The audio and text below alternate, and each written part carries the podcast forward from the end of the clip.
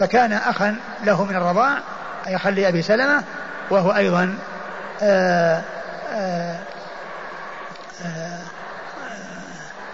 هو وابنته ابنة أخيه من الرضاع فهي لا تحل له.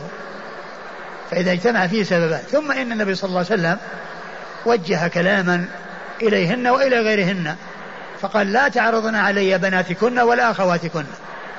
لا تعرضن علي بناتكن وهذا يعني يتعلق بهذا الذي أخبر عنه يتعلق بهذا الذي حصل الإخبار والإشاعة وأن هذه بنت لزوجته فلا تعرضن علي بناتكن ولا أخواتكن الذي حصل من من أم حبيبة لأن هذه عرضت أخت وتلك ذكر أنه آه، يخطب آه، ربيبته فقال لا تعرضن علي بناتكن ولا أخواتكن.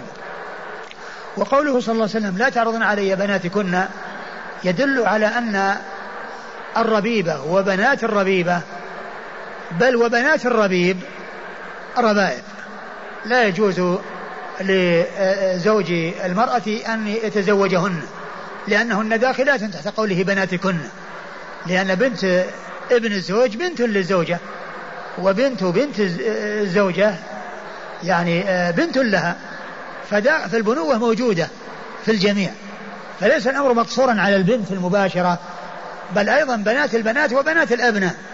كلهن, كلهن ربائب وهن داخلات في قوله عليه الصلاة والسلام لا تعرضن علي بناتكن. ودل هذا الإطلاق على أن الربيبة وبنات الربيبة بل وبنات الربيب الذي هو ابن الزوجة لا يحل للرجل أن ينكح آه، آه، ابنة ربيبه الذي هو ابن زوجته.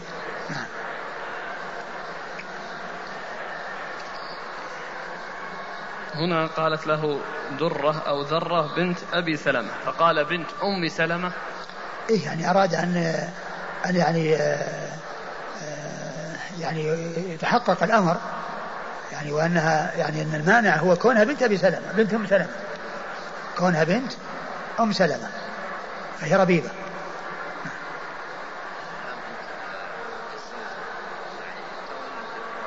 وإن لم تكن. لأن هذا يعني على الغالب كون على الحجر في حجره. وإلا فإن بنت الزوجة سواء كانت قبله يعني من من زوج قبله أو زوج بعده يعني سواء كان سابق أو لاحق. فكل ذلك يعني آه، داخل تحت الربائب وذكر الحجر والحجور إنما جاء بناء على الغالب فهو لا مفهوم له.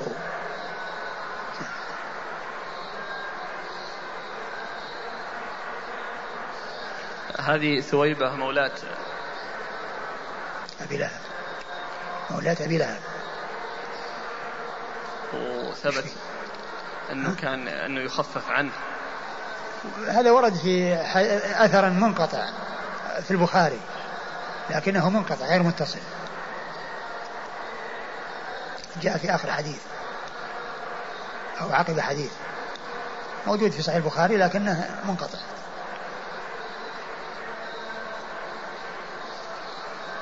قال حدثنا عبد الله بن محمد النفيلي عبد الله بن محمد النفيلي ثقة أخرجه البخاري وأصحاب السنن عن زهير عن زهير بن معاوية ثقة أخرجه أصحاب كتب الستة.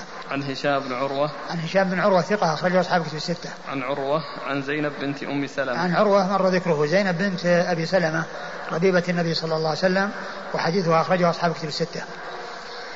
عن أم عن أمها أم سلمة وهي أم هند بنت أبي أمية أم المؤمنين رضي الله عنها وحديثها أخرجه أصحاب كتب الستة.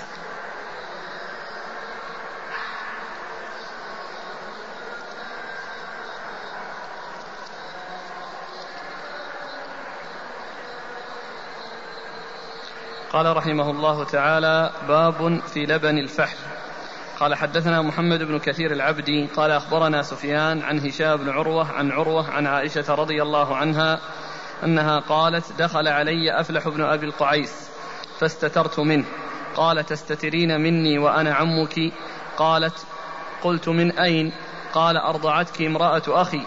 قالت إنما أرضعتني المرأة ولم يرضعني الرجل. فدخل علي رسول الله صلى الله عليه وآله وسلم فحدثته فقال إنه عمك فليلج عليك. ثم ورد أبو داود باب في لبن الفحل يعني وأنه ينشر الحرمة يعني من جهة الرجل كما تنشر الحرمة من جهة المرأة المرضعة. فالمرضعة هي التي اللبن تحلل منها وأما الرجل فلأنه هو السبب في وجود اللبن. السبب في وجود اللبن. فجاء الحكم الشرعي بأن التحريم يكون من جهة المرضعة ويكون أيضا من جهة صاحب اللبن. فإذا رضع طفل من امرأة صار ابنا لها وآخا لجميع أولادها ولو كانوا من أزواج متعددين. وأيضا هو أخ لأولاد زوجها ولو كانوا من زوجات متعددات. لأن لبن الفحل معتبر. وقد أورد أبو داود حديث عائشة رضي الله عنها أن أفلح آه، ابن أبي القرعيس أو أخي أبي القرعيس كما جاء في الصحيحين وفي غيرهما. آه، آه، جاء جاء إلى عائشة وأنها استترت منه يعني احتجبت منه وامتنعت منه وقال تفعلين ذلك وأنا عمك؟ قالت من أين؟ قال إن امرأة أخي أرضعتك. يعني فإذا أنا عمك من الرضاعة. فسألت النبي صلى الله عليه وسلم فقال آه ليلج عليك. يعني ليدخل عليك فإنه محرم من محارمك. فدل هذا على اعتبار لبن الفحل وأن الحرمة لا تكون مقصورة على جهة المرضعة التي هي الزوجة بل أيضا الزوج الذي هو السبب في وجود اللبن فإنه معتبر. وعلى هذا فتكون الأخوة من الرضاعة كالأخوة من النسب. يكون شقيق ولأب ولأم يكون شقيق ولأب ولأم يعني أخا شقيقا من الرضاع وأخا لأب من الرضاع وأخا لأم من الرضاع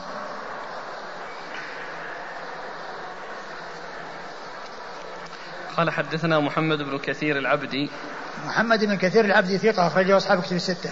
عن سفيان عن سفيان الثوري سفيان بن سعيد المسروق الثوري ثقة فقيه أخرجه أصحاب كتب الستة. عن هشام بن عروة عن عروة عن عائشة. وقد مر ذكرهم.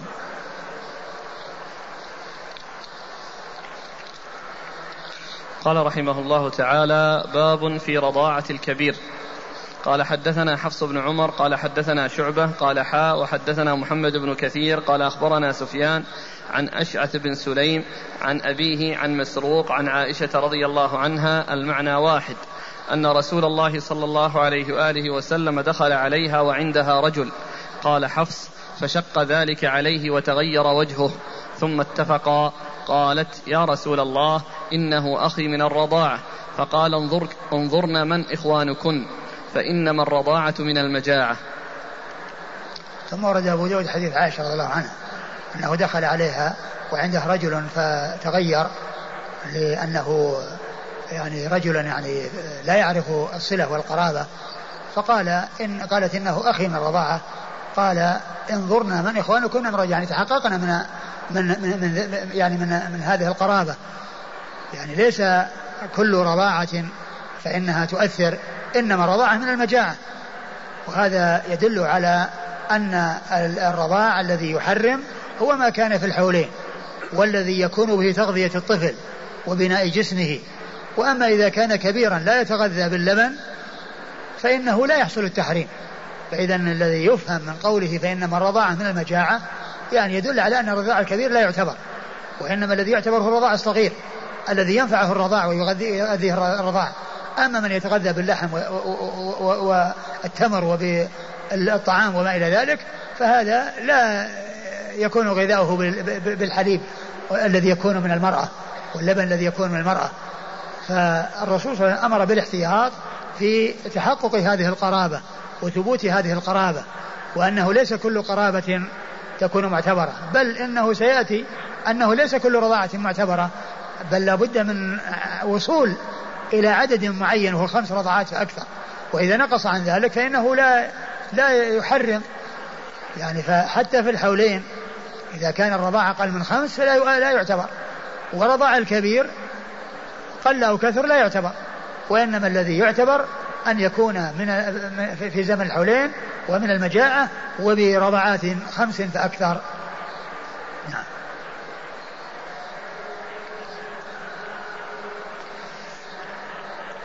قال حدثنا حفص بن عمر. حفص بن عمر ثقة أخرج حديثه البخاري وأبو داود والنسائي.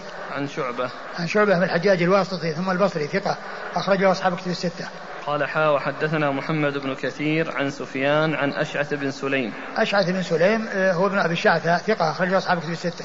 عن أبيه. عن أبيه هو ثقة أخرجه أصحاب كتب الستة. عن مسروق. عن مسروق بن الأجدع ثقة أخرجه أصحاب كتب الستة. عن عائشة. عن عائشة وقد مر ذكرها.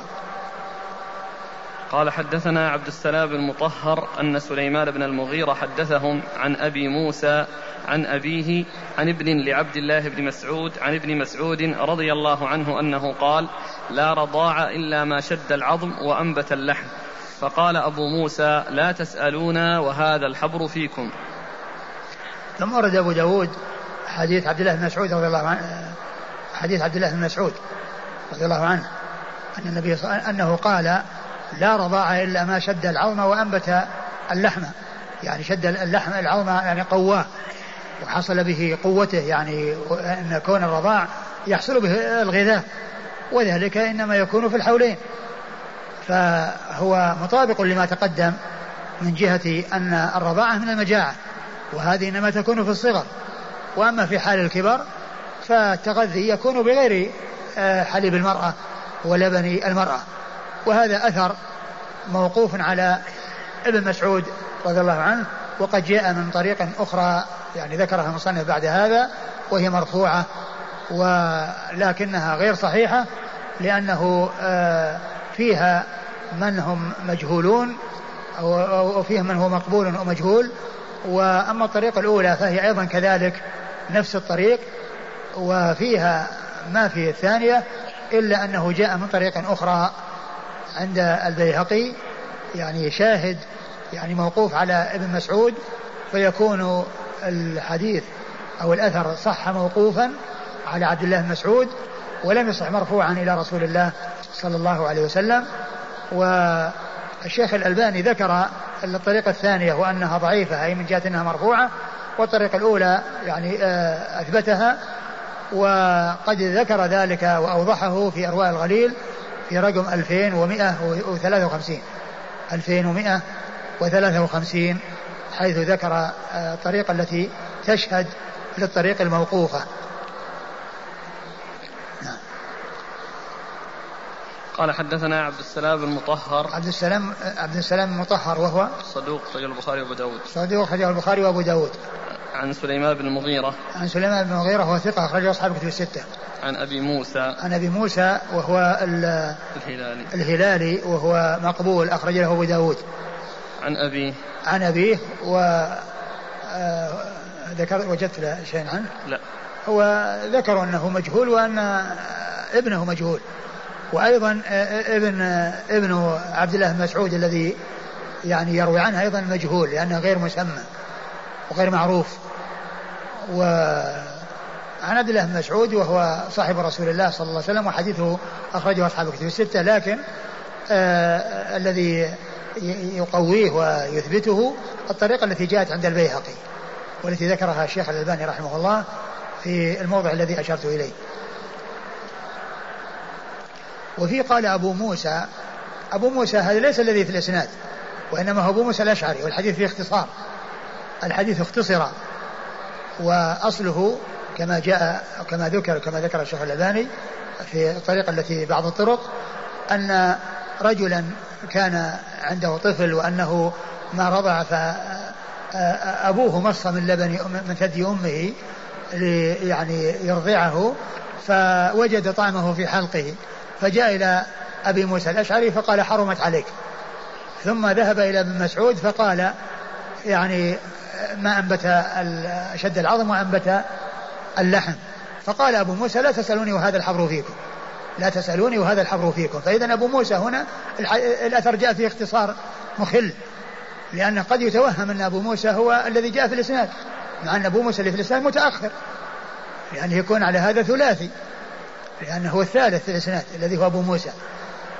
وأظن ما أدري هو صاحب عون المعبود أو كذا قال هو أبو موسى الهلالي أو كذا يعني ما أدري هل هل ذكره فوهم ما أدري هو في هو موجود في فيه أو في الحاشية هذه. الحاشية هذه عند أبو موسى اللي في إسناد ما ذكر عند ذاك. ما ذكره يعني في بعد؟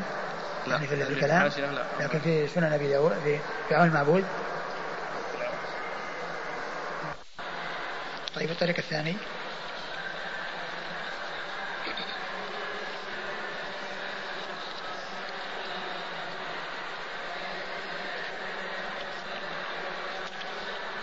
قال حدثنا محمد بن سليمان الأنباري قال حدثنا وكيع عن سليمان بن المغيرة عن أبي موسى الهلالي عن أبيه عن ابن عن, عن ابن مسعود رضي الله عنه عن النبي صلى الله عليه وآله وسلم بمعناه وقال أنشز العظم. ثم ورد أبو داود ال ال الأثر من طريق أخرى ولكنه هنا مرفوع وقال بدل آآ آآ شد العظم أنشز العظم هناك. هناك أم شد العظم وأنبت اللحم. هنا هنا أنشز, أنشز العظم وهو بمعناه. نعم. قال حدثنا محمد بن سليمان الأنباري. وهو ثقة أخرجه أبو داود. صدوق. صدوق أخرجه أبو داود. عن وكيع. عن وكيع بن الجراح الرؤاسي ثقة أخرجه أصحاب كتب الستة. عن سليمان بن, عن بن المغيرة عن أبي موسى الهلالي عن أبيه عن ابن عن ابن مسعود. وقد مر ذكره. قال رحمه الله تعالى باب من حرم به. قال حدثنا أحمد بن صالح قال حدثنا عنبسة قال حدثني يونس عن ابن شهاب قال حدثني عروة بن الزبير عن عائشة رضي الله عنها زوج النبي صلى الله عليه وآله وسلم وأم سلمة رضي الله عنها أن أبا حذيفة أن أبا حذيفة بن عتبة بن ربيعة بن عبد شمس كان تبنى سالما رضي الله عنهما وأنكحه ابنة أخيه هند بنت هند بنت الوليد بن عتبة بن ربيعة وهو مولى لامرأة من الأنصار. كما تبنى رسول الله صلى الله عليه وآله وسلم زيدا. وكان من تبنى رجلا في الجاهلية دعاه الناس إليه وورث ميراثه حتى أنزل الله سبحانه وتعالى في ذلك ادعوهم لآبائهم إلى قوله فإخوانكم في الدين ومواليكم فردوا إلى آبائهم. فمن لم يعلم له أب كان مولا وأخا في الدين. فجاءت سهلة بنت سهيل ابن عمرو القرشي ثم العامري وهي امرأة أبي حذيفة. فقالت يا رسول الله إنا كنا نرى سالما ولدا وكان يأوي معي ومع أبي حذيفة في بيت واحد ويراني فضلا. وقد أنزل الله عز وجل فيهم ما قد علمت فكيف ترى فيه؟ فقال لها النبي صلى الله عليه وآله وسلم أرضعيه. فأرضعته خمس رضعات. فكان بمنزلة ولدها من الرضاعة. فبذلك كانت عائشة رضي الله عنها تأمر بنات أخواتها وبنات إخوتها أن يرضعن من أحبت عائشة أن يراها ويدخل عليها. أن يراها ويدخل عليها وإن كان كبيرا خمس رضعات ثم يدخل عليها. وأبت أم سلمة وسائر أزواج النبي صلى الله عليه وآله وسلم أن يدخلن عليهن بتلك الرضاعة أحدا من الناس حتى يرضع في المهد أن يدخلن أن يدخلن عليهن. أن يدخلن عليهن بتلك الرضاعة أحدا من الناس حتى يرضع, حتى يرضع في المهد. وقلنا لعائشة والله ما ندري لعلها كانت رخصة من النبي صلى الله عليه وآله وسلم لسالم دون الناس. ثم ورد أبو داود قال باب, باب من حرم به يعني برضاع الكبير. لأن الإشارة ترجع إلى ترجمة السابقة أو الضمير يرجع إلى ما جاء في الترجمة السابقة. باب في رضاعة الكبير. ثم قال بعد ذلك باب من حرم به أي برضاع الكبير.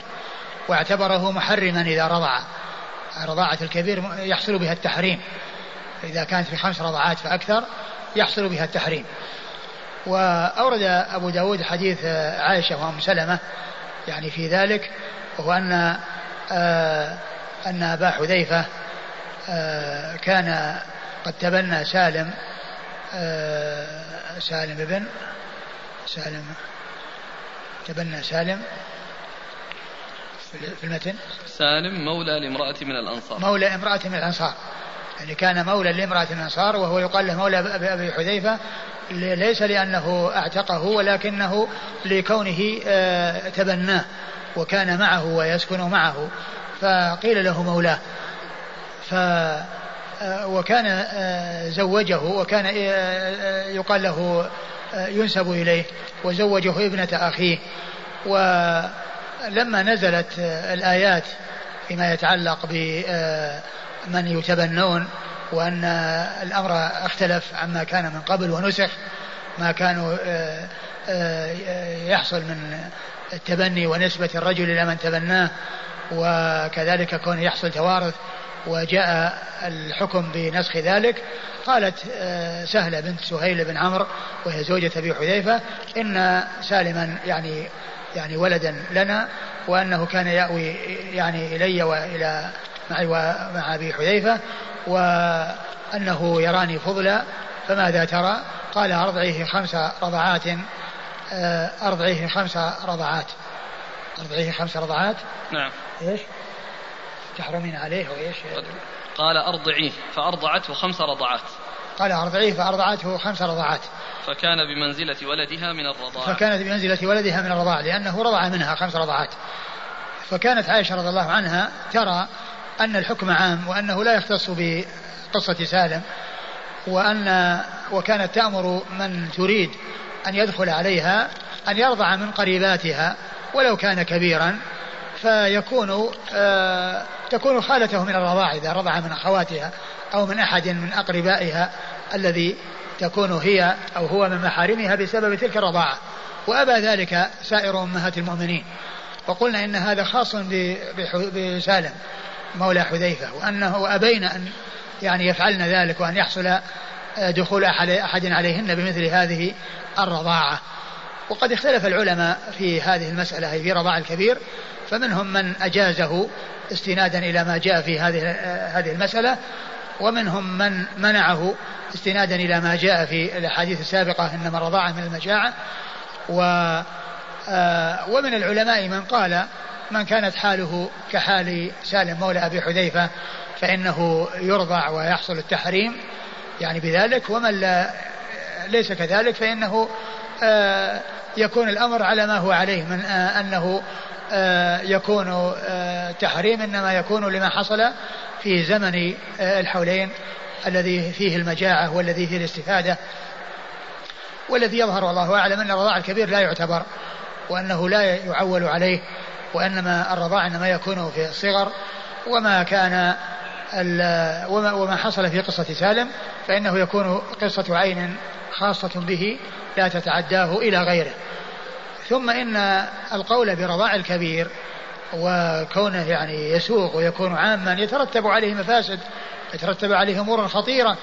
وذلك أن المرأة إذا أرادت التخلص من زوجها فإنها تحلب من ثديها في كأس وتسقيه في عدة مرات. وبعد ذلك تقول أنت ابني من الرضع وتتخلص منه. فرضع الكبير لا يعتبر. نعم.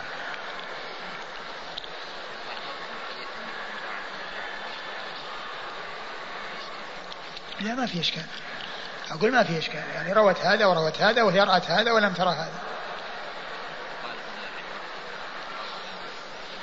هي الآن هي روت الاثنين. هي روت الاثنين هذا وهذا وهما متقابلان. هما متقابلان ولكنها أخذت بأحد آه، آه، الحديثين الذي هو آه، عدم الاقتصار على المجاعة. الرضاع الكبير يعني على هذا القول. مو بلازم المباشرة. إيه، ليس بلازم. يمكن أن يحلب له في إناء ويشربه. يعني عدة شربات أو في عدة مرات.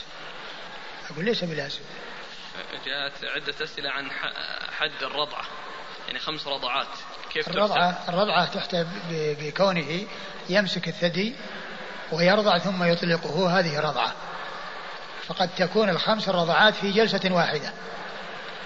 يعني إذا مسك الثدي ورضع ثم أطلقه ثم رجع هذه الثانية وهكذا. يعني كونه يمسك الثدي ويطلقه هذه الرضعة. تقييد بمشبعات ما يعني ما أقول ما نعلم شيء يعني في المشبعات يعني يدل على أنها مشبعة ولكن الرضعة آه، هي مسك الثدي ثم إطلاقه. هذه الرضعة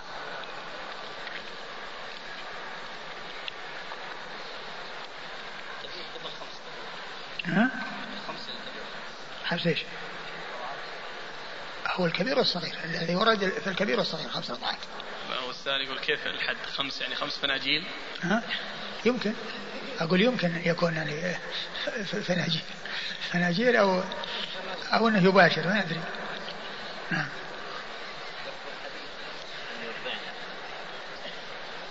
إيه.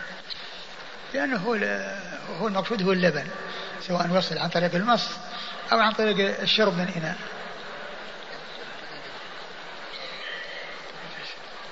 قال حدثنا أحمد بن صالح. أحمد بن صالح المصري ثقة. أخرجه البخاري وأبو داود والترمذي في الشمائل. عن عنبسة.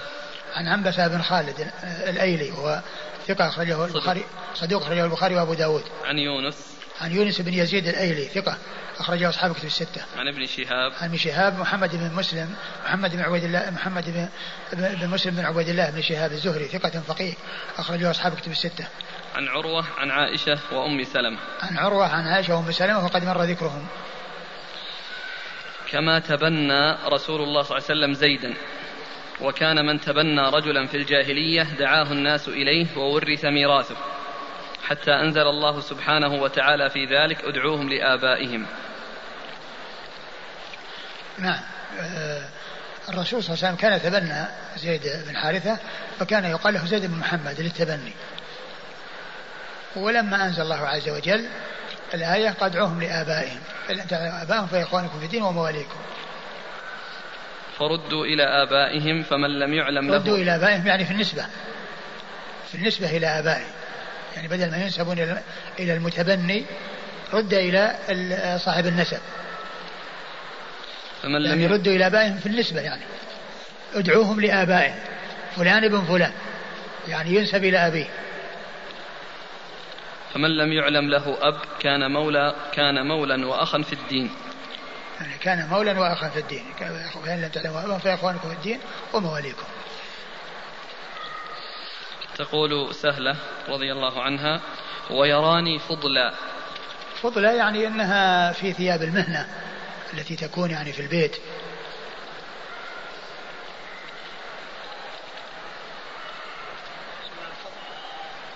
لا فضلا.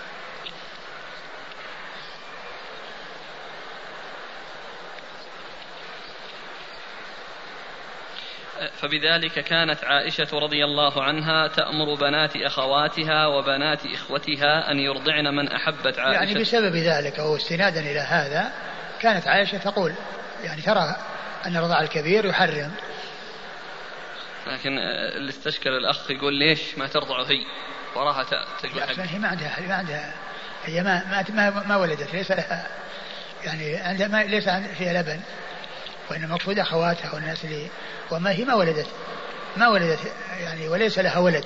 وكان يقال لها أم عبد الله مكنى بكنة أختها عبد الله بن الزبير. ابن أختها.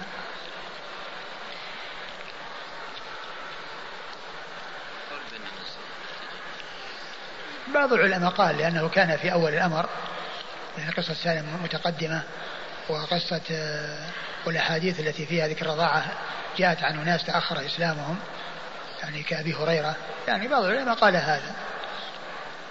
لكن ما هو بواضح.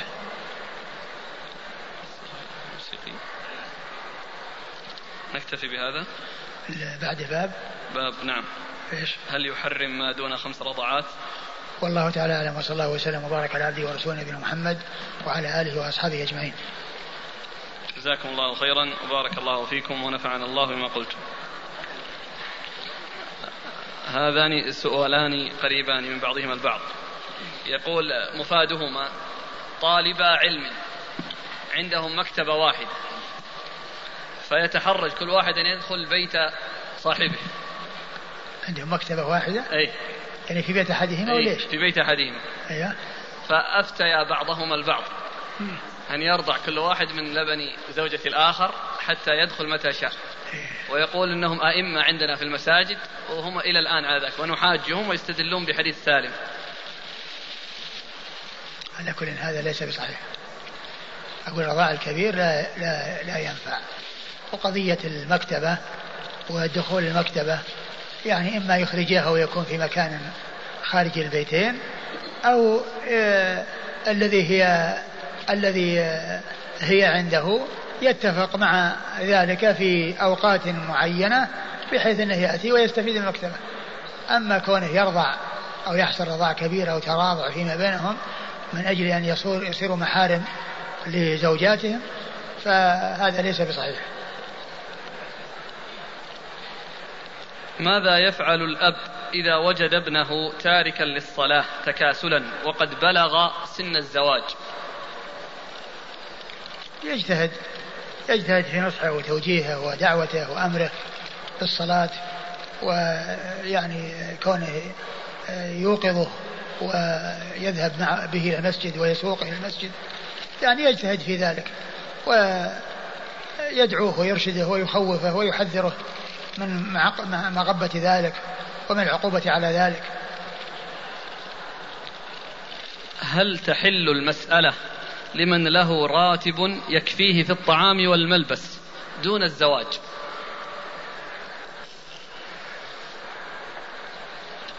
والله الإنسان إذا كان يعني مضطر إلى الزواج و ويجد نفسه يعني في مشقة عليه فله فله أن يسأل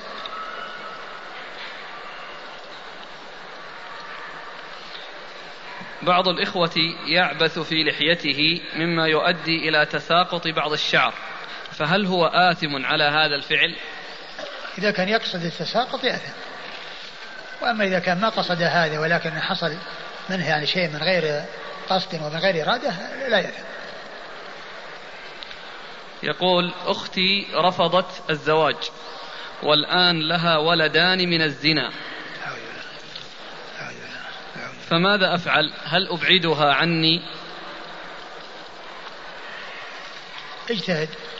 اجتهد في في حثها على الزواج وكونك تبحث عن أحد يتزوجها ويعفها ويبعدها عن الوقوع في المحرم. أقول اجتهد في ذلك. لماذا لم يقم الرسول صلى الله عليه وآله وسلم الحد على عناق؟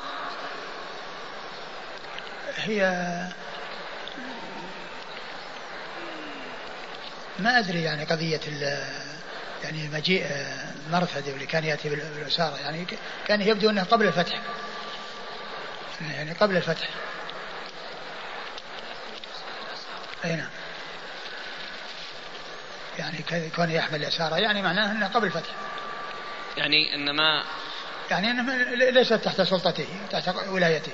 لكنها كانت مسلمة. نعم.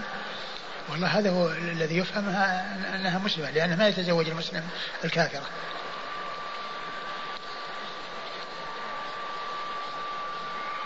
هل يجوز أن أقول في الدعاء اللهم كن معي حيا وميتا؟ كن معي؟ إيه. يدعو بالأدعية المأثورة.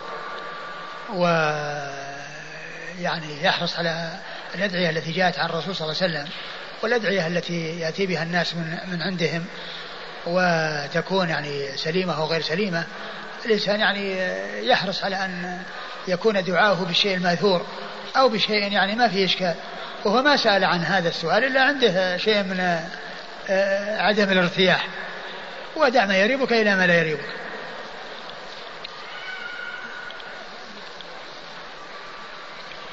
يقول رجل زنى بامرأة وحملت منه وأراد ذلك الزاني أن يتزوجها. فهل ذلك جائز؟ يجوز ولكن بعد الولادة.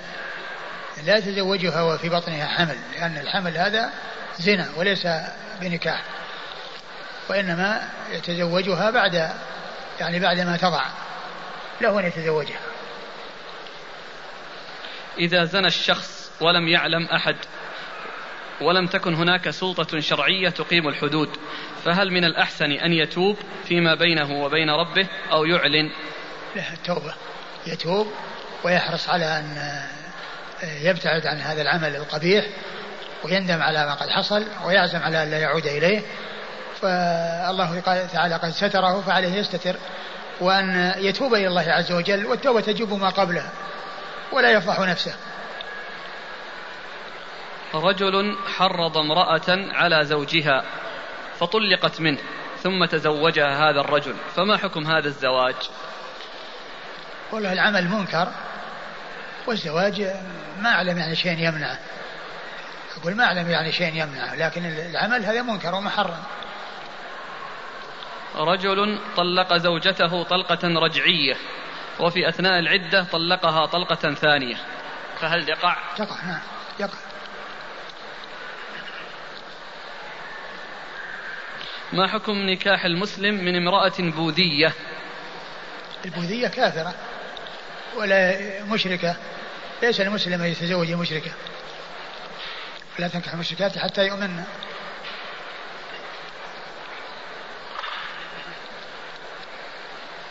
هل يجوز أن يجعل غير العتق وغير المال صداقا للمرأة؟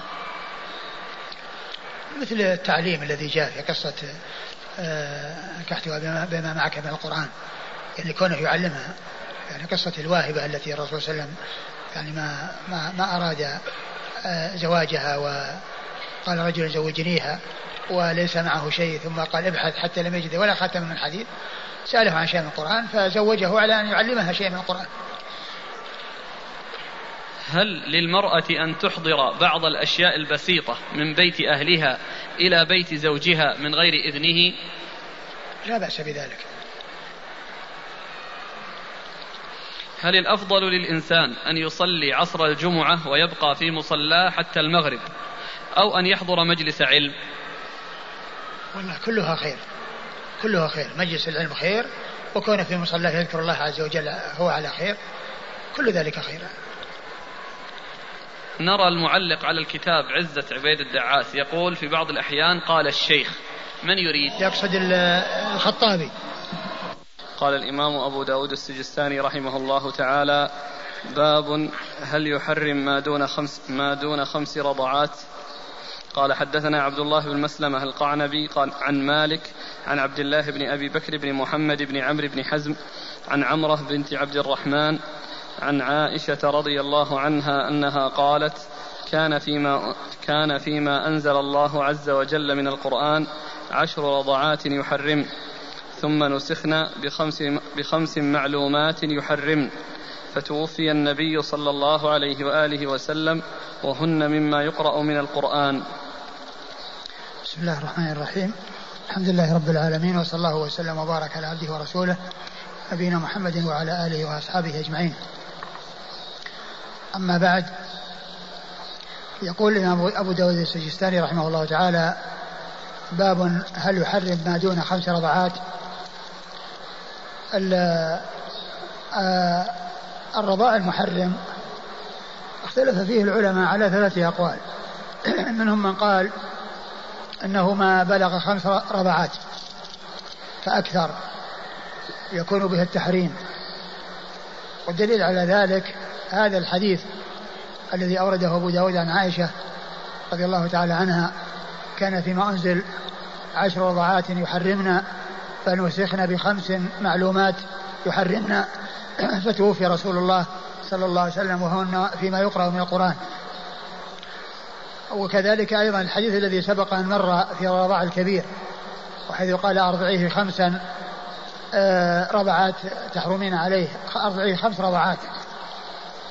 فإن الحديث صحيح ولكنه كما عرف خاص بسالم مولى أبي حذيفة وقد جاء فيه ذكر الخمس. فهو دليل على أن المعتبر في الرضاع ما بلغ خمس رضعات. القول الثاني يقول رضعتان فأكثر آه، ثلاث رضعات آه، ثلاث رضعات فأكثر. ويستدل على ذلك بالحديث الذي سيأتي وهو قوله لا تحرم المصة ولا المصتان. فقالوا مفهومه أنه إذا زاد على ذلك آه، فالثالثة تحرم والرابعة تحرم والخامسة تحرم. والقول الثالث يقول أن الرضاع قليله وكثيره يحرم. لأنه جاء في بعض النصوص مطلقة وأمهاتكم اللاتي أرضعنكم وأخواتكم من الرضاعة. فجاء مطلقا فيقولون يحرم القليل والكثير. لكن القول الصحيح والقول الراجح من هذه الأقوال هو القول باعتبار خمس رضعات لأنه جاء آه، ما يدل عليه من سنة رسول الله صلى الله عليه وسلم في الحديث الذي أورده أبو داود والحديث الذي سبق أن تقدم في رضاع الكبير. أورد أبو داود حديث عائشة أن النبي عليه الصلاة والسلام قال كان فيما أنزل من القرآن عشر رضعات يحرمنا فنسخنا بعشر معلومات يحرم بخمس رضعات خمس خمس معلومات يحرمنا فتوفي رسول الله صلى الله عليه وسلم وهن فيما يقرأ من القرآن. قوله وهن أي الخمس لأن الإشارة إلى الخمس. وهذا فيه إشارة ومع أنه ليس في القرآن خمس رضعات يحرمنا. ولكن هذا فيه إشارة إلى قرب إلى قرب التحريم بوفاة الرسول صلى الله عليه وسلم. وأن بعض الناس الذين لم يبلغهم النسخ استمروا على القراءة حتى بلغهم النسخ. وذلك لقربه في عهد في وف من وفاة الرسول صلى الله عليه وسلم لأن النسخ جاء متأخرا. فصار بعض الناس ما بلغهم النسخ فتوفي النبي صلى الله عليه وسلم وهم يقرؤون لأنه ما بلغهم. ما بلغهم النسخ. والحديث دليل لما ترجم دليل على أن التحريم إنما يكون في الخمس رضعات وهو أيضا دليل على لنوعين من أنواع نسخ التلاوة والحكم لأن النسخ بالنسبة للتلاوة والحكم ثلاثة أقسام. نسخ التلاوة والحكم جميعا نسخ الحكم مع بقاء التلاوة نسخ التلاوة مع بقاء الحكم. وهذا الحديث فيه مثال للاثنين. نسخ التلاوة والحكم في في عشر رضعات معلومات يحرمنا لأنه نسخ الحكم والتلاوة. عشر رضعات يحرمنا نسخ الحكم والتلاوة. فالحكم منسوخ والتلاوة منسوخة. وخمس رضعات يحرمنا نسخت التلاوة وبقي الحكم. نسخت التلاوة وبقي الحكم. والقسم الثالث نسخ الحكم مع بقاء التلاوة وذلك في آية اعتداد المتوفى عنها بسنة كاملة. والذين يتوفون منكم ويذرون أزواجا وصية أزواج متاعا إلى الحول غير إخراج. ف يعني فهذه منسوخة الحكم باقية التلاوة. لأن الحكم الذي نسخ هو الآية التي قبلها وهي تربص أربعة أشهر وعشر فعلى هذا الأقسام أقسام النسخ بالنسبة للتلاوة والحكم ثلاثة. تلاوة حكم نسخ تلاوة حكم ونسخ تلاوة بدون حكم مع بقاء الحكم. والحديث الذي معنا شاهد للاثنين. والقسم الثالث وهو نسخ الحكم مع بقاء التلاوة آية اعتداد المتوفى عنها. سنة كاملة فإنها منسوخة بالآية التي قبلها. الآية التي قبلها. وهي الذين توفينكم ويرون أزواجا يتربصن بأنفسهن أربعة أشهر وعشرة نعم. خمس وخمس معلومات يحرمن كانت يعني في القرآن؟ إي نعم كلهم كانت قرآن العشر كانت قرآن. والعشر واضح من الحديث. كان فيما أنزل الله. وحتى هذه أيضا. وهذه أيضا. فنسخنا بخمس معلومات. فتوفي رسول الله وهن فيما يقرأ من القرآن يعني الخمس. لأن الذي آه، توفي رسول الله وهو يقرأ هو الخمس وليس العشر.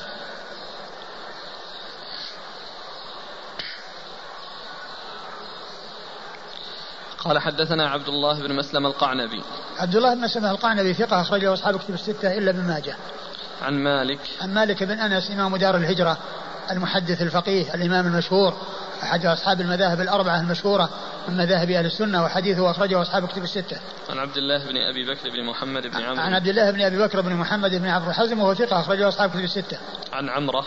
عن عمرة بنت عبد الرحمن وهي ثقة أخرجها أصحاب كتب الستة. عن عائشة. عن عائشة أم المؤمنين رضي الله عنها وأرضاها الصديقة بنت الصديق وهي واحدة من سبعة أشخاص عرفوا بكثرة الحديث عن النبي صلى الله عليه وسلم.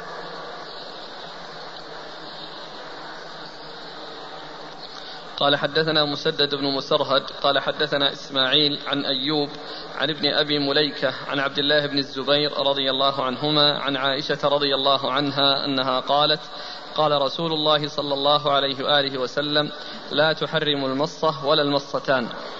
ثم ورد أبو داود حديث عائشة رضي الله عنها أن النبي صلى الله عليه وسلم قال لا تحرم المصة ولا المصتان. يعني الرضعة والرضعتان. وهذا بالنص. ولكن قوله يعني فنسخنا بخمس معلومات يحرمنا دل على أن ما دونها لا يحرم. دل على أن ما دونها سواء الواحدة أو الاثنتين المنصوصتين في هذا الحديث أو الثالثة والرابعة التي لم ينص عليها في الحديث ولكنها دون الخمس التي جاء في الحديث أنها تحرم. الذي جاء في الحديث أنها تحرم. قال حدثنا مسدد بن مسرهد. مسدد بن مسرهد هو ثقة أخرج حديث البخاري وأبو داود والترمذي والنسائي. عن إسماعيل. عن إسماعيل بن علية ثقة رجل أصحاب كتب الستة. عن أيوب. عن أيوب بن أبي تميمة السختياني ثقة أخرج له أصحاب كتب الستة. عن ابن أبي مليكة. عن ابن أبي مليكة وهو عبد الله بن عبيد الله. ابن أبي مليكة ثقة أخرج له أصحاب كتب الستة. عن عبد الله بن الزبير. عن عبد الله بن الزبير رضي الله تعالى عنهما الصحابي الجليل. أحد العبادلة الأربعة من أصحاب النبي صلى الله عليه وسلم وهم عبد الله بن الزبير وعبد الله بن عمر وعبد الله بن عمرو وعبد الله بن عباس رضي الله عنهم وعن الصحابة أجمعين. عائشة. عن عائشة وقد مر ذكرها. قال رحمه الله تعالى باب في الرضخ عند الفصال. قال حدثنا عبد الله بن محمد النفيلي قال حدثنا أبو معاوية قال حا وحدثنا ابن العلاء قال حدثنا ابن إدريس عن هشام بن عروة عن أبيه عن حجاج بن حجاج عن أبيه رضي الله عنه أنه قال قلت يا رسول الله ما يذهب عني مذمة الرضاعة؟ قال الغرة العبد أو الأمة. قال النفيلي حجاج بن حجاج الأسلمي وهذا لفظه.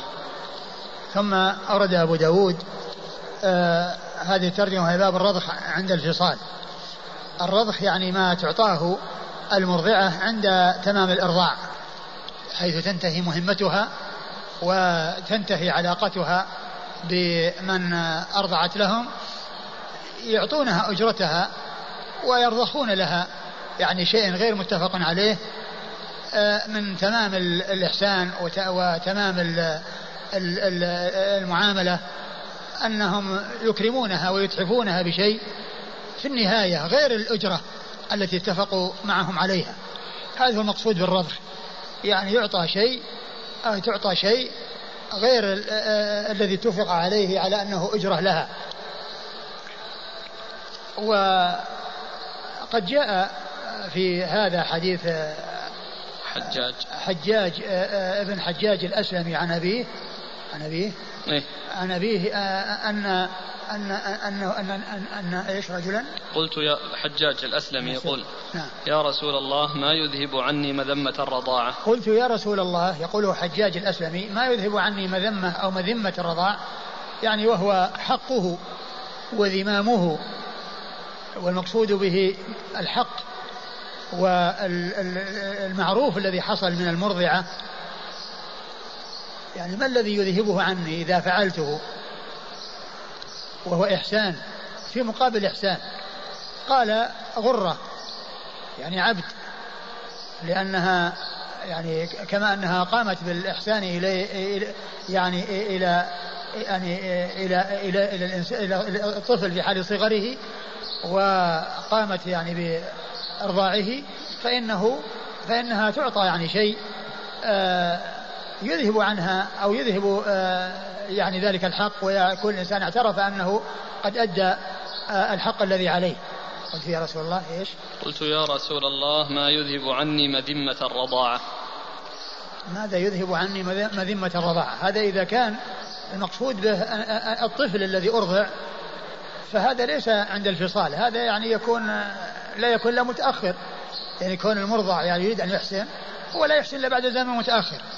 لكن ترجمة الرضع عند الفصال يعني أنه من المستأجر الذي هو والد الطفل أو أم الطفل أو عم الطفل أو قريب الطفل. وهنا يعني كأنه آه، آه، يشعر بأن المقصود بذلك أن نفس الذي أرضع يريد أن يحسن إلى أمه من الرضاعة وأن يؤدي الحق الذي لها عليه. وذلك بأن يعطيها عبدا. أو أمة تخدمها لأنها قامت بالإحسان إليه في حال صغره وقد بلغت من الكبر ما بلغت وكونه يعطيها من يخدمها ويقوم بالإحسان إليها مكافأة لها على ذلك. هذا هو المقصود من الحديث. والحديث ضعيف لأن في إسناده من حجاج بن حجاج وهو مقبول لا يحتج بحديثه لأنه آه، إلا إذا توبع وليس له متابع فالحديث غير ثابت عن رسول الله صلى الله عليه وسلم. لماذا تسمى الغرة؟ يعني قيل لأن لأن الغرة آه، هي في آه، الحيوانات البياض الذي يكون في رأسها وكذلك أيضا هذه الأمة تأتي يوم القيامة غرا محجلين. يعني من أثر الوضوء يعني في وجوههم البياض والإشراق علامة على وضوئهم. فقيل للعبد غرة يعني لذلك. لبياض في وجهه يعني؟ قيل قيل يعني إنه إذا كان أبيض. لكن لا يلزم أن يكون أبيض حتى ولو كان غير أبيض كله قال له مملوك عبد أو أمة. لكن يمكن أن يكون إنه أنه يكون أنفس أو أنه كذا من يكون اللي هو أبيض قال حدثنا عبد الله بن محمد النفيلي عبد الله بن محمد بن نفيل النفيلي ثقة أخرج له البخاري وأصحاب السنن. عن أبي معاوية. عن أبي معاوية محمد بن خازم الضرير الكوفي ثقة أخرج له أصحاب كتب الستة. قال حاوى حدثنا ابن العلاء. قال حاوى حدثنا ابن العلاء حال التحول من إسناد إلى إسناد وابن العلاء هو محمد بن العلاء بن كريب أبو كريب البصري ثقة أخرج له أصحاب الكتب الستة. عن ابن إدريس. عن ابن إدريس عبد الله بن إدريس الأودي وهو ثقة أخرج له أصحاب الكتب الستة. عن هشام بن عروة. عن هشام بن عروة بن الزبير ثقة أخرج له أصحاب الكتب الستة. عن أبيه عن أبيه عروة بن الزبير بن العوام ثقة فقيه أحد فقهاء المدينة السبعة في عصر التابعين أخرج له أصحاب الكتب الستة. عن حجاج بن حجاج. عن حجاج بن حجاج وهو مقبول أخرج حديث أبو داود والنسائي. والترمذي. والترمذي أبو داود والترمذي والنسائي. عن أبيه. عن أبيه وهو صحابي أخرج له هذا الحديث الواحد أخرج له أبو داود والترمذي والنسائي. قال النفيلي حجاج بن حجاج الأسلمي. قال النفيلي يعني وهو شيخه الأول حجاج بن حجاج الأسلمي يعني أنه زاد الأسلمي. فنسب نسبه فقال الأسلمي. ثم قال أبو داود وهذا حديثه أي حديث آه النفيلي يعني هذا الحديث هو سياق آه الشيخ الأول الذي هو النفيلي قال وهذا حديثه أي حديث النفيلي لكنه ما ساقه في هذه الأخيرة ما أتى به على لفظه. حجاج بن حجاج. نعم. ما دام إنه سياق النفيلي اذا في حجاج بن حجاج ما ساق. يعني كأنه يعني وهذا حديثه يعني بهذه الزيادة. يعني بهذه الزيادة وهذا حديثه أي بهذه الزيادة.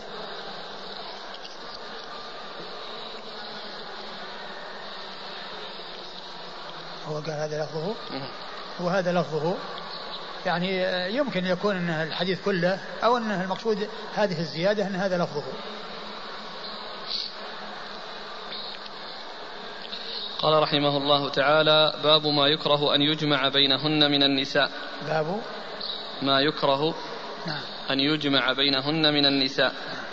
قال حدثنا عبد الله بن محمد النفيلي. قال حدثنا زهير. قال حدثنا داود بن أبي هند عن عامر عن أبي هريرة رضي الله عنه أنه قال قال رسول الله صلى الله عليه وآله وسلم لا تنكح المرأة على عمتها. ولا العمة على بنت أخيها ولا المرأة على خالتها ولا الخالة على بنت أختها. ولا تنكح الكبرى على الصغرى ولا الصغرى على الكبرى. ثم رد أبو داود ما يكره من أن يجمع بينه من النساء. يعني ما يكره يعني ما يحرم لأن الكراهة عند المتقدمين بمعنى التحريم. الكراهة عند المتقدمين هي بمعنى التحريم. كل ذلك كان سيئه عند ربك مكروها لما ذكر الله المحرمات. قال في آخرها كل ذلك كان سيئه عند ربك مكروها يعني محرما وأما في اصطلاح الفقهاء فإنهم يجعلون المكروه هو الذي جاء النهي عنه على وجه لا جزم فيه. وهو ما يثاب ما ما يثاب تاركه ولا يعاقب فاعله ويطلبه الشارع طلبا غير جازم. والمحرم هو ما يثاب تاركه ويعاقب فاعله ويطلبه الشارع طلبا جازما. فهنا الكراهة بمعنى التحريم لأن الجمع بين المرأة وعمتها وخالتها هذا محرم ليس كراهة تنزيه بمعنى أنه يجوز أن يفعل مع الكراهة وإنما هو ممنوع وأنه لا يجوز الجمع ولو حصل يجب التفريق. ولو أنه وجد ثم تبين أن هذه عمه أو خاله أو حصل جهل بذلك فإنه يجب التفريق بين آه بين يعني آه بينهما بأن يعني لا يجمع واحدة عن اثنين يعني آه تترك الأخيرة التي جاءت أخيرا لأن الأولى العقد عليها صحيح والثانية العقد عليها غير صحيح فإنها تترك الأخيرة. آه والمقصود من هذه الترجمة بيان ما يحرم آه أن يجمع بينه من النساء. والجمع إنما هو بين آه، آه، آه، نسبة النساء بعضهن إلى بعض يعني القرابة بين النساء القرابة هي بين النساء بأن تكون أختين كما جاء في القرآن وأن تجمعوا بين الأختين إلا ما قد سلف. وذلك سواء كان في النسب أو في ملك اليمين. في النسب أو ملك اليمين. لا يجمع بين الأختين في, في النسب بأن يتزوج الرجل أختين بل إذا تزوج إحدى إحدى الأختين فلا تحل له أخت أختها إلا إذا طلق طلقها وخرجت من العدة حتى في حال عدتها لا يجوز أن يتزوجها لأن المطلقة الرجعية زوجة فلو فلو تزوج أختها في حال عدتها يكون بذلك جمع بين الأختين وإنما يكون زواجه بالثانية عندما تخرج الأولى من العدة إذا أراد أن يتزوج أختها طلق أختها بعدما تنتهي عدتها يأتي بها ولا يجمعها معها حتى في حال عدتها ولو كان طلق أختها وهي معتدة لأنه يكون بذلك جمع بين الأختين. آه وكذلك في ملك اليمين في الوطء لا يجمع بين آه، أختين في الوطء كونه يجمع بينهما في الملك نعم يمكن لكن الوطء ليس له أن يجمع يجمع بينهما. أورد ثم أيضا آه، جاءت السنة الله عز وجل قال وأحل لكم ما وراء ذلك ما وراء ذلكم. بعدما ذكر المحرمات من النسب ومن الرضاعة ومن المصاهرة قال وأحل لكم ما وراء ذلكم. وهذا يعني يشمل المرأة وعمتها والمرأة وخالتها فجاءت السنة واستثنت من ذلك الجمع بين المرأة وعمتها والمرأة بين وخالتها. أو العكس بأن تنكح المرأة وبنت أخيها أو بنت أختها. والقاعدة عند العلماء فيما آه، يحرم الجمع أنه لو فرض أن أحداهما ذكرا ليس له أن يتزوج آه، الثاني. لو فرض أن أحدهما, أحدهما ذكرا ليس له أن يتزوج الثاني. هذه القاعدة التي توضح يعني آه، ما, ما لا يجوز الجمع بينهم. يعني فالمرأة وعمتها لو أن بدل العمة رجل فإن تصير بنت أخيه. تصير هذه المرأة بنت أخيه فليس له أن يتزوجها. لأن لو كان أحدهما ذكرا ليس له أن يتزوج الثاني. فلو كانت العمة بدلها عم رجل فتكون هذه بنت أخ والإنسان لا يتزوج بنت أخيه يحرم عليه. وكذلك لو كانت بدل بنت الأخ ابن ليس له أن يتزوج عمته أخت أبيه. يعني آه، هو ابن أخيها فليس له أن يتزوجها. فالقاعدة هي أنه إذا فرض أن أحد أحد أحد الامرأتين اللذان لا يصح الجمع بينهما ذكرا ليس له أن يتزوج الآخر. ليس يتزوج المرأة الأخرى. هذه القاعدة التي آه، هي ضابط ما لا يجوز ولا يستثنى من ذلك يستثنى من ذلك امرأة وهي آه، الجمع بين ابنة الرجل ومطلقته. ابنة الرجل ومطلقته. فإن الجمع بينهما جائز. لأن كون كونه يجمع بين امرأة وبين ضرة أمها التي طلقها أبوها أو مات عنها أبوها له أن يجمع بينها لأنه ليس هناك يعني قرابة نسبية بين هذه وهذه. ولو فرض أن البنت أن البنت يعني ذكر ليس له يتزوج زوجة أبيه يعني لو فرض أن أحدهما ذكر لا يتزوج. الآخر فهذه مستثنات مستثنات من هذه القاعدة التي هي لو فرض أن أحدهما ذكر ليس له أن يأخذ الأنثى. ثم أورد أبو داود حديث عائشة أبي هريرة. أبي هريرة. حديث أبي هريرة أن النبي صلى الله عليه وسلم قال نهى رسول الله. لا تنكح المرأة على عمتها. لا تنكح المرأة على عمتها. يعني العمة موجودة فلا تنكح آه، ابنة أخيها عليها لأن الأولى التي هي العمة موجودة عنده. فليس له أن يضيف إليها ابنة أخيها ليس له أن يضيف إليها ابنة أخيها. نعم. ولا العمة على بنت أختها. ولا العمة على بنت أخيها. ولا العمة على بنت أخيها. ولا العمة على بنت أخيها. لأن كونها أخذ من بنت الأخ أولا ليس له أن يضيف إليها العمة. لأن الأول عنده الكبرى فلا يضيف إليها الصغرى. والثانية عنده الصغرى فلا يضيف إليها الكبرى. ومعلوم أن النسبة بين بين بين المرأتين ما هي بين الرجل والمرأتين وإنما هي بين المرأتين قرابة بين المرأتين. ولا المرأة على خالتها. ولا المرأة على خالتها. إذا كانت الخالة موجودة أخت الأم عند الرجل ليس له أن يأخذ بنت أختها. أو العكس. بأن تكون بنت الأخت موجودة عنده فليس له أن يأخذ عليها عن خالتها. يعني الأولى التي عنده لا يضيف إليها الثانية سواء عنده الكبرى أو الصغرى.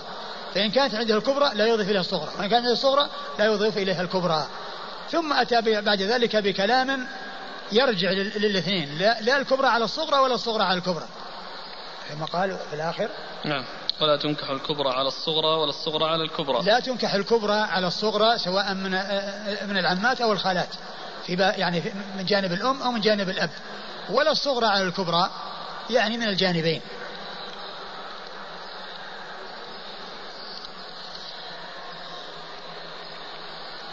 قال حدثنا عبد الله بن محمد النفيلي عن زهير.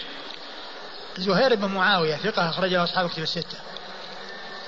عن داود بن أبي هند. عن داود بن أبي هند وهو ثقة أخرجه البخاري تعليقا. نعم. ومسلم. البخاري تعليقا ومسلم وأصحاب السنن عن عامر. عن عامر وهو بن شراحيل الشعبي ثقة فقيه أخرج له أصحاب كتب الستة. عن أبي هريرة. عن أبي هريرة عبد الرحمن بن صخر الدوسي صاحب رسول الله صلى الله عليه وسلم وأكثر أصحابه حديثا على الإطلاق رضي الله عنه وأرضاه.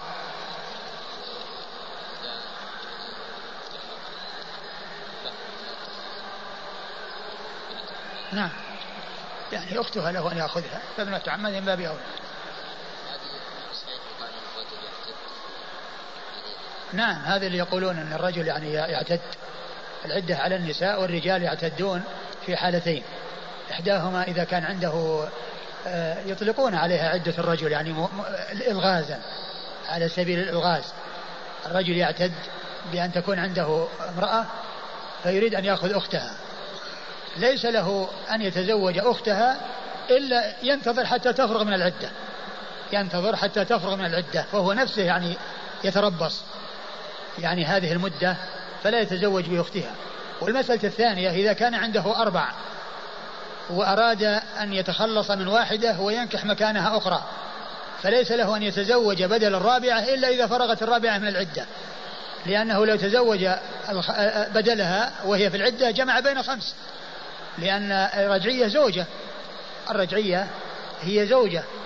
فهاتان الصورتان يلغزون بها ويقولون الرجل يعتد.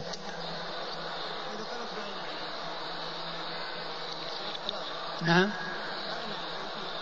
وكذلك إذا كانت باينة يعني عليها العدة وعليه أن ينتظر. نعم. آه نرجو لأن الإنسان قد قد يتخلص من الشيء يعني يريد أن يبادر إلى شيء آخر. جزاكم الله خير تعيدون الاستثناء من القاعدة. أي استثناء؟ في المسألة السابقة؟ أي كل يعني آه، آه، آه، اللاتي لا يجوز الجمع بينها هما اللتان لو فرض أن إحداهما ذكرا ليس له أن يتزوج الأنثى. إلا إحداهما أحدهما ذكرا لم يتزوج الأنثى. هذه القاعدة. وتوضيحها كما عرفنا. يعني العمة وبنت أختها لو كان بدل العمة رجل. لا يتزوج بنت أخيه. لو كان بدل العمة رجل أخ. لا يتزوج بنت أخيه. والعكس لو كانت البنت بدلها ولد لا يتزوج عمة أخت أبيه. لو كان أحدهما ذكرا لا يتزوج الذكر الأنثى. ويستثنى من ذلك هذه الصورة التي قلنا آه، بنت الرجل و وبرة آه، أمها المطلقة من أبيها أو التي توفى عنها أبوها فإنه يجوز الجمع. وإن كان يعني هو ينطبق عليه هذه القاعدة وهي كونها لو كانت بدل البنت ولد فلا يتزوج آه، مطلقة أبيه أو التي توفى عنها أبوه لأن الله يقول ولا تنكحوا ما نكح آباءكم من النساء. هذه الأخيرة تصويرها تصوير المسألة. لو لو أن آه، الرجل الذي له ابنة بدلها ولد للرجل. فهذا الولد لا يتزوج. لا على على الحقيقة على أنها بنت. على أنها بنت يجوز الجمع بينها وبين زوجة أبيها المطلقة لأنها ليست ليست معها في النسب وإنما حصلت القرابة في زواج آه، أبيها على أمها مثلا بامرأة. فالجمع بينها وبين ضرة أمها جائز لا مانع منه لأنها أجنبية منها لا قرابة بينها إلا كون أبوها تزوجها.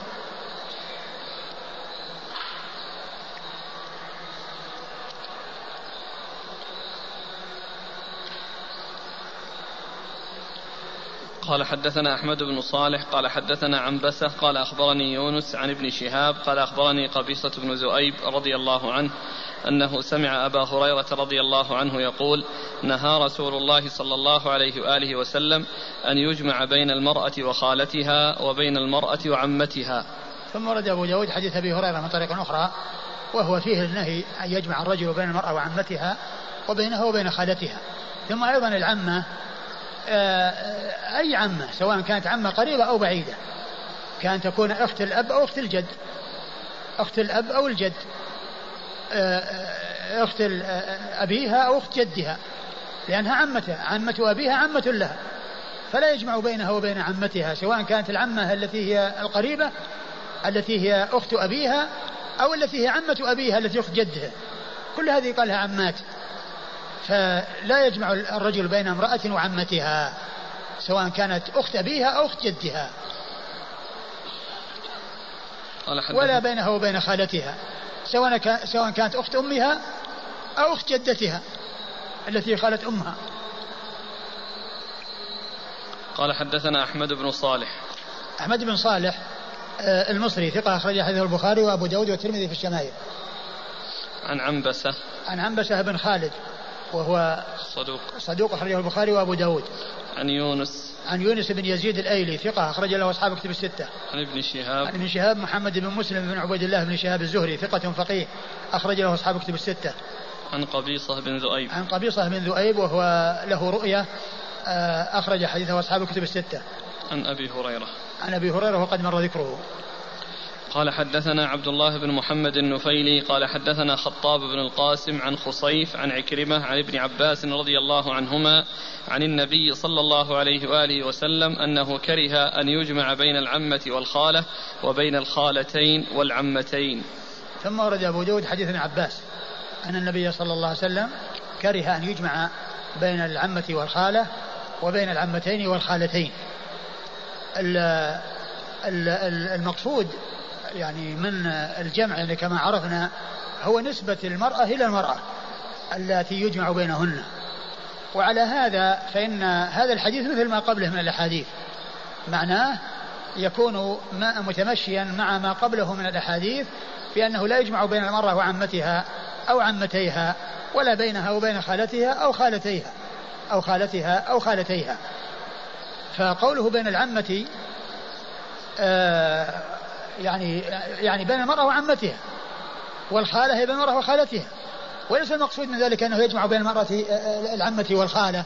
عمة إنسان وخالته. عمة إنسان أو عمة امرأة وخالتها. لأنها قد تكون هذه هذه أجنبية من هذه. لأن أمها من قبيلة وأخت وعمتها من قبيلة. فيمكن أن يأتي رجل يعني أجنبي ويأخذ عمتها ويأخذ خالتها. لأن خالة المرأة آه، من جهة وخالة وعمة وعمتها من جهة. فالجمع بينهما لا مانع منه وإذا فالمقصود ما ينسب إلى المرأة التي يجمع بينها وبينها. يعني بين المرأة وعمتها أو المرأة وخالتها. يعني بين المرأة ومن هي عمة لها وبين المرأة ومن هي خالة لها. أو بين المرأة ومن, ومن هما خالتان لها أو المرأة ومن هما عمتان لها. ومن هما عمتان لها. والخالتان مثل ما عرفنا خالة الأم وخالة ال خالة خالة المرأة وخالة أمها. وخالة أمها خالتها التي هي أخت أمها وأخت جدتها. فلا يجمع بين المرأة وخالتيها. وهنا وكذلك لا يجمع بين المرأة وعمتيها. بين عمة واحدة أو عمتين. العمة القريبة والعمة البعيدة. هذا هو الذي يظهر يعني في معنى الحديث وأن الجمع إنما يكون بين المرأة وبين آه، نساء تنسب إليها. بين نساء تنسب إليها. نعم. فإذا قوله بين المرأة بين العمة والخالة ليس المقصود أنه يجمع بين المرأة وبين العمة والخالة. يعني عمة آه، آه، امرأة ويعني خالتها. يعني لأن العمة تكون من جهة فالجمع بين عمتها وخالتها يجوز يعني حيث يكونوا متباعدين. وكذلك وبالنسبة لها طبعا لا يضاف إليها لا عمة ولا خالة لا مجتمعات ولا متفرقات لا مجتمعات ولا متفرقات لا يجمع إليها لا عمة ولا خالة لا خالة وحدها ولا عمة وحدها ولا وهي معها عمتها وخالتها كل ذلك لا يجوز. فإذا آه، الحديث معناه بحيث يكون متمشي مع القاعدة المعروفة وبين الحديث التي تقدمت عليه أن أنه لا يجمع بين المرأة وعمتها إذا كانت واحدة ولا عمتيها حيث كلها عمتان آه، أخت أبيها وأخت جدها ولا بين المرأة وخالتها حيث كلها خالة واحدة ولا بينها وبين خالتيها حيث يكون لها خالتان وهي أخت أمها وأخت جدتها. أم أمها.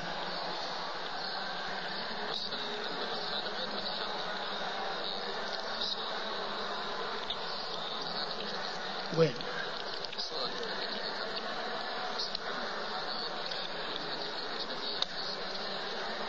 لا هو الكلام. نعم هذاك إذا هذاك إذا قلنا أن أنها عمة المرأة وخالتها. يعني هذه أجنبية لأن هذه من قبيلة وهذه من قبيلة. أي وإنما الكلام يعني آه، المرأة ومن تنسب إليها. ومن تنسب إليها. يمكن العمة والخالة لا يجمع يجمعان معا. معها هي. لأن جمعهما لا يجوز وإفراد واحدة منهما معها لا يجوز. هو يمكن أن يعني يجمع بينها وبين عمتها فقط وهو لا يجوز. ويمكن يجمع بينها وبين عمتها وخالتها أيضا وهو لا يجوز. فيكون يعني معناه الجمع بينها وبين من تكون عمة لها ومن تكون لها خالة سواء كانت منفردة أو مجتمعات. كل ذلك غير جائز. وكما قلنا يتضح الأمر بأن تنسب المرأة إلى المرأة. المرأة التي كانت عنده فيضاف إليها وحدة قريبة لها سواء كانت عمة أو عمتين أو خالة أو خالتين أو عمة وخالة بأن يجمع إليها بين عمتها وخالتها وكل واحدة على انفرادها لا تجوز فكذلك عند اجتماعها من باب أولى لا يجوز لأنه فعل المحرم من جهتين من جهة العمة ومن جهة الخالة نعم. قال حدثنا عبد الله بن محمد النفيل أما قضية الأجنبية هذه كما هو معلوم ما في أشكال يعني يجوز للأخ من الأب أن يتزوج آه، أخت آه، آه، يجوز لأخيك من أبيك أن يتزوج أختك من أمك. يعني بحيث تكون يعني هذا أجنبي من هذا. يعني رجل تزوج امرأة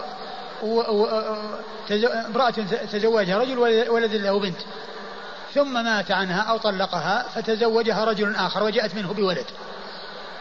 فلذلك الولد أن يأخذ بنت زوجة أبيه التي هي أخت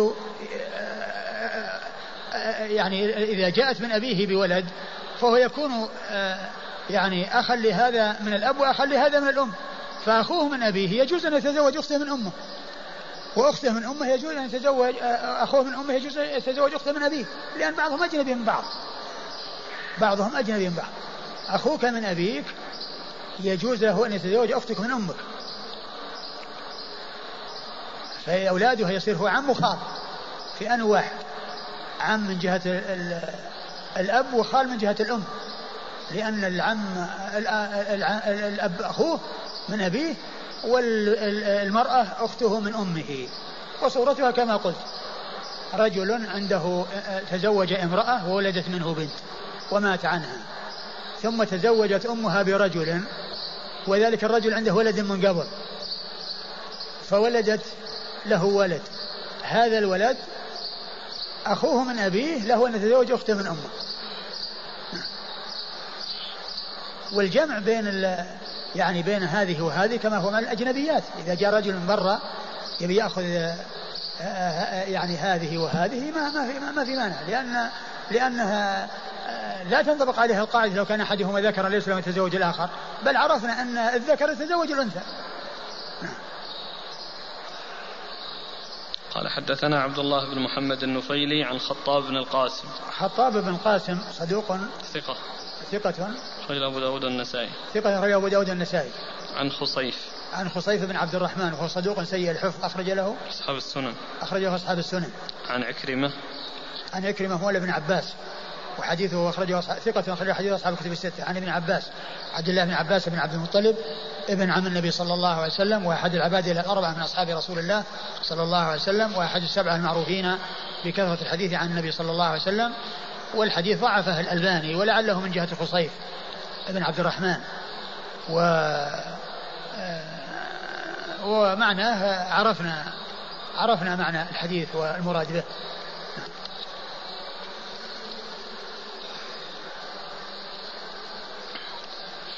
قال حدثنا أحمد بن عمرو بن السرح المصري قال حدثنا ابن وهب قال أخبرني يونس عن ابن شهاب قال أخبرني عروة بن الزبير أنه سأل عائشة رضي الله عنها زوج النبي صلى الله عليه وآله وسلم عن قول الله تعالى وإن خفتم ألا تقسطوا في اليتامى فانكحوا ما طاب لكم من النساء قالت يا ابن أختي هي اليتيمة تكون في حجر وليها فتشاركه في ماله فيعجبه مالها وجمالها فيريد وليها أن يتزوجها بغير أن يقسط في صداقها فيعطيها مثل ما يعطيها غيره.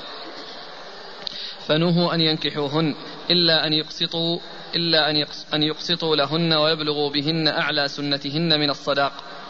وأمروا أن ينكحوا ما طاب لهم من النساء سواهن. قال عروة قالت عائشة ثم إن الناس استفتوا رسول الله صلى الله عليه وآله وسلم بعد هذه الآية فيهن.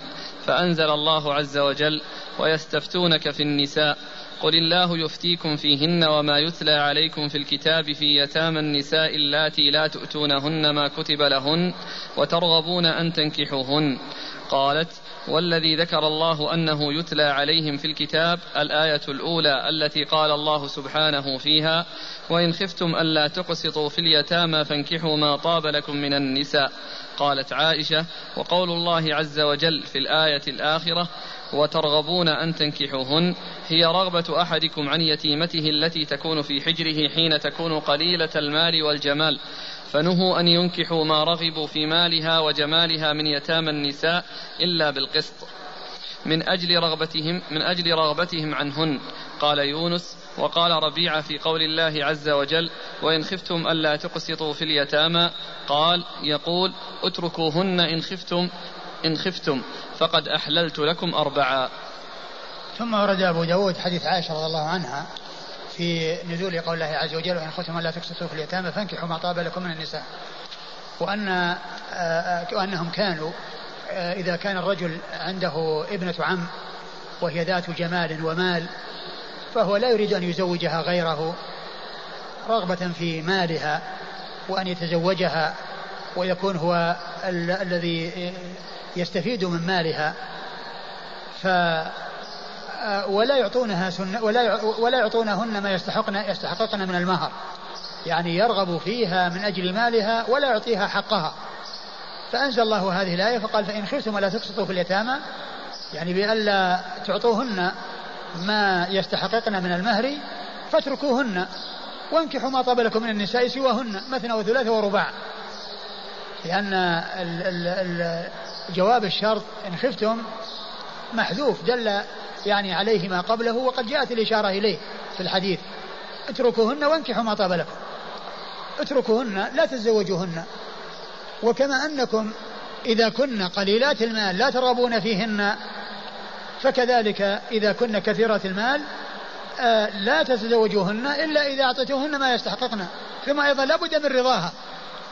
لابد من رضاها. كونها ترضى به أن يتزوجها ويعطيها ما تستحق من المهر. ويعطيها ما تستحق من المهر. وعلى هذا فالآية آه، الأولى في سورة البقرة فإن خفتم لا تقسطوا في اليتامى فانكحوا ما طاب لكم. كان عند الواحد منكم امرأة هو وليها وهو ابن عمها ولها مال وهي جميلة و...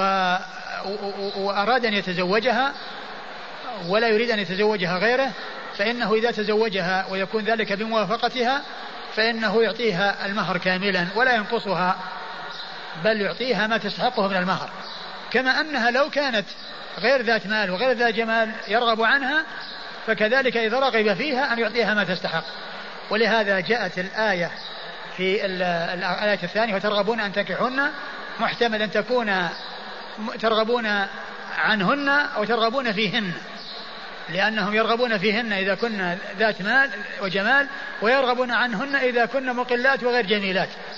فكما أنكم لا ترغبونهن إذا كن مقلات وغير جميلات فإذا كن ذات أموال وجميلات إن تزوجتموهن فأعطوهن ما يستحققن من المهر وإلا فاتركوهن وتزوجوا ما طاب لكم من النساء اثنتين اثنتين أو ثلاثا ثلاثا أو أربعا أربعا.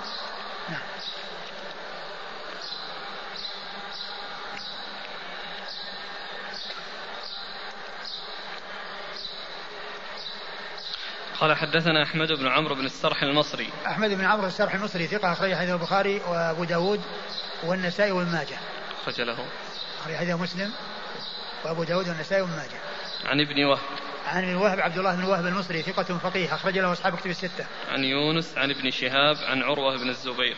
وقد مر ذكرهم. عن عائشة. عن عائشة وقد مر ذكرها.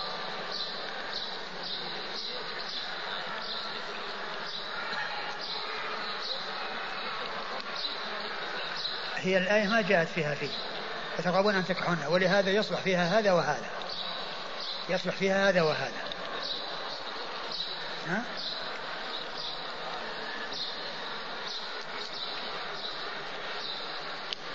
لا كأنه في التفسير يعني.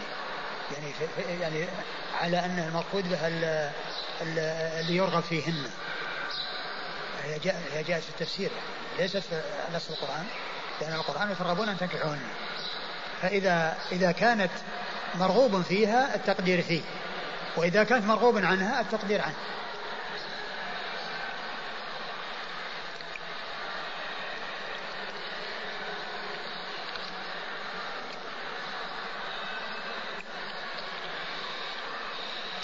نعم. هذا مناسبته. مناسبته للباب. ويش ما يكره أن يجمع بينهن من النساء. ما يكره يجمع بينهن من النساء؟ آه، يعني قضية يعني آه، المطابقة غير واضحة من ناحية الجمع بين كذا ولكن المقصود آه، هو الجمع في الجملة بأن الإنسان يتزوج ما شاء. فانكحوا ما طاب لكم من النساء مثنى وثلاثة ورباع لكن الشيء الذي فيه كراهة ما, ما, ما هو واضح. إلا كونه يتزوج المرأة ولكن هذا ما في بدون جمع. يعني كونه يتزوج المرأة ولا يقسط لها في مهرها طبعا هذا محرم ولكنه ليس فيه جمع. فما ما هو واضح المطابقة للترجمة قال حدثنا أحمد بن حنبل قال حدثنا يعقوب بن إبراهيم بن سعد قال حدثني أبي عن أبي الوليد. عن الوليد بن كثير. عن الوليد بن كثير أبي زائدة. عن الوليد بن كثير قال حدثنا محمد بن عمرو بن حلحل الدؤلي أن ابن شهاب حدثه. دؤلي كذا. الدؤلي أو الديلي كلها معناها واحد. أن ابن شهاب حدثه أن علي بن الحسين رضي الله عنهما حدثه أنهم حين قدموا المدينة من عند يزيد بن معاوية. مقتل الحسين بن علي رضي الله عنهما لقيه المسور بن مخرمة رضي الله عنهما فقال له هل لك إلي من حاجة تأمرني بها؟ قال فقلت له لا. قال هل أنت معطي سيف رسول الله صلى الله عليه وآله وسلم؟ فإني أخاف أن يغلبك القوم عليه ويم الله لئن أعطيتنيه لا يخلص إليه أب لا يخلص إليه أبدا حتى يبلغ إلى نفسي. إن علي بن أبي طالب رضي الله عنه خطب بنت أبي جهل على فاطمة رضي الله عنها. فسمعت رسول الله صلى الله عليه وآله وسلم وهو يخطب الناس وهو يخطب الناس في ذلك على منبره هذا وأنا يومئذ محتلم. فقال إن فاطمة مني وأنا أتخوف أن تفتن في دينها. قال ثم ذكر صهرا له من بني عبد الشمس فأثنى عليه في مصاهرته إياه فأحسن. قال حدثني فصدقني ووعدني فوفى لي وإني لست أحرم حلالا ولا أحل حراما. ولكن ولكن ولكن والله لا تجتمع بنت رسول الله صلى الله عليه وآله وسلم وبنت عدو الله مكانا واحدا أبدا. ثم ورد أبو داود حديث أسامة المشور بن مخرمة رضي الله تعالى عنهما أن علي بن حسين ابن علي بن أبي طالب لما قدموا المدينة بعد مقتل الحسين مقتل الحسين يعني زمن مقتل الحسين لقيه المسور وقال هل هل لك هل من حاجة؟ هل لك إلي من حاجة هل لك إلي من حاجة؟ يعرض عليه يعني هل لك من حاجة؟ مثل ما يعبرون الزمن أي خدمة يعني يعني هل هل من خدمة تريد أن أقوم بها؟ فهل لك من حاجة يعني يعني تكلها إلي؟ فقال لا. فقال هل هل تعطيني هل, هل أنت معطي سيف رسول الله صلى الله عليه وسلم؟ هل أنت معطي سيف رسول الله صلى الله عليه وسلم؟ آه يعني حتى أحافظ عليه يعني أخشى أن يخلص عليه وأنك لا تستطيع آه، يعني الإبقاء عليه. وأنا أحفظه وأخفيه ولا يعني يصل إليه أحد ثم ثم إنه قال أتى بقصة آه، آه، كون آه، علي بن أبي طالب رضي الله عنه خطب ابنة أبي جهل وأن النبي صلى الله عليه وسلم قال أن أن أن, أن إيش لفظ الحديث؟ قال أن عليا إن علي بن أبي طالب رضي الله عنه خطب بنت أبي جهل على فاطمة رضي الله عنها فسمعت رسول الله صلى الله عليه وآله وسلم وهو يخطب الناس في ذلك على منبره هذا وأنا يومئذ محتلم. فقال إن فاطمة مني وأنا أتخوف أن تفتن في دينها. آه، آه، أخبر آه، المسور أن علي رضي الله عنه خطب ابنة أبي جهل وأن النبي صلى الله عليه وسلم خطب وقال إن إن فاطمة مني وإني أتخوف أن تفتن في دينها وذلك في كونها إذا إذا تزوج عليها علي ابنة أبي جهل و يعني ما يحصل لها من الغيرة قد يحصل لها يعني شيء من الضرر وأن يحصل لها فتنة في دينها وهي بضعة منه يريبه ما رابها ويسره ما سرها. وأنها لا تجتمع هي وبنت عدو الله لأن لا تجتمع بنت رسول الله وبنت عدو الله الذي هو أبو جهل. وهذا فيه آه، بيان أن السوء آه الذي يحصل في الآباء أنه مذمة وإن كان الذي آه هو الابن أو البنت يعني في حالة الاستقامة وفي حالة السلامة إلا أن ذلك يعني ضرر والنسبة إليه يعني نسبة مذمومة لأنه شخص مذموم لا تجتمع بنت رسول الله وبنت عدو الله مكانا واحدا ثم ثم قال إيش؟ قال أول إني فان فاطمة مني وأنا اتخوف أن تفتن في دينها. نعم. إيش الخوف؟ تفتن في دينها. في دينها يعني ما يحصل لها من ال من ال الغيرة ومن ال ال أن يحصل يعني لها شيء يعني يؤثر عليها في دينها ودنياها. ثم ذكر صهرا له من بني عبد الشمس فأثنى عليه في مصاهرته إياه فأحسن. قال حدثني فصدقني ووعدني فوفى لي. وإني و... نعم وهذا الصهر هو أبو العاص بن الربيع زوج آه، زينب رضي الله عنها. وهو الذي أثنى عليه وكان من بني عبد شمس وكان آه، يعني آه، أسر يوم يعني بدر وأطلق ويعني طلب منه النبي أن يرسل ابنته فأرسلها إليه لأنه وعده وصدقه في وعده. ثم إنه جاء مسلما وأعادها إليه بالزواج الأول. يعني أثنى على ذلك الصهر الذي عامله معاملة طيبة. نعم. وإني لست أحرم حلالا ولا أحل حراما. يعني أن زواج علي سائر فأنا لا أحرم حلالا ولا أحل حراما ولكن عائشة بضعة منه, منه. يؤذيه ما يريبه ما أرابها فاطمة بضعة منه يريبه ما أرابها نعم. ولا تجتمع بنت رسول الله صلى الله عليه وسلم وبنت عدو الله مكانا واحدا أبدا. نعم. يعني بالطبع أنها أسلمت. من هي؟ بنت أبي جهل. هي مسلمة هي, هي الزواج وهي مسلمة. وكان يخطبها وهي مسلمة. ومع ذلك يذكر أباها بهذا نعم الوصف. لأن نعم هو يعني هذه أبوها خير الناس وهذه أبوها من شر الناس. سبحان الله. ذكره لصهره الآخر. يعني كأنه يعني الشيء بالشيء يذكر. يعني هذا ساءه وذاك سره. سبحان الله.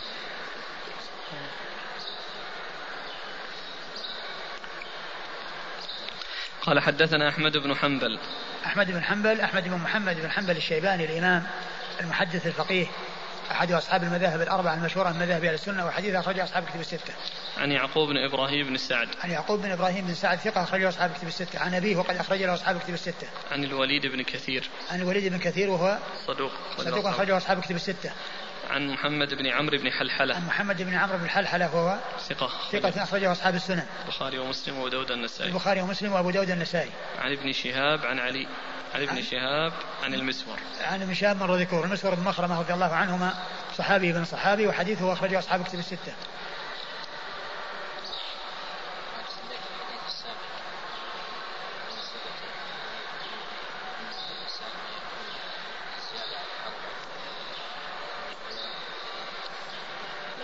إلا يمكن يمكن يمكن من هذه الناحية أنه يعني لا يعني لا يعني إنما الجمع بين الاربع فقط وما زاد عليها فإنه لا يجوز.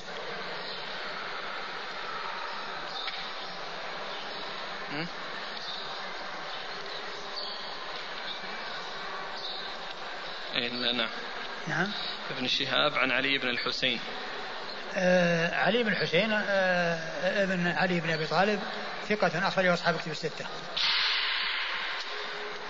قال حدثنا محمد بن يحيى بن فارس قال حدثنا عبد الرزاق قال أخبرنا معمر عن الزهري عن عروة وعن أيوب عن ابن أبي مليكة بهذا الخبر قال فسكت علي عن ذلك النكاح